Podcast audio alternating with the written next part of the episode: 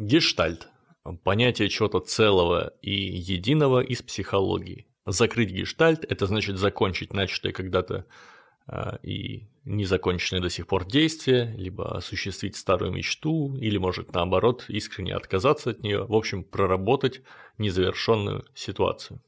Подробнее про психологические штуки можете послушать в моем подкасте «Миражи».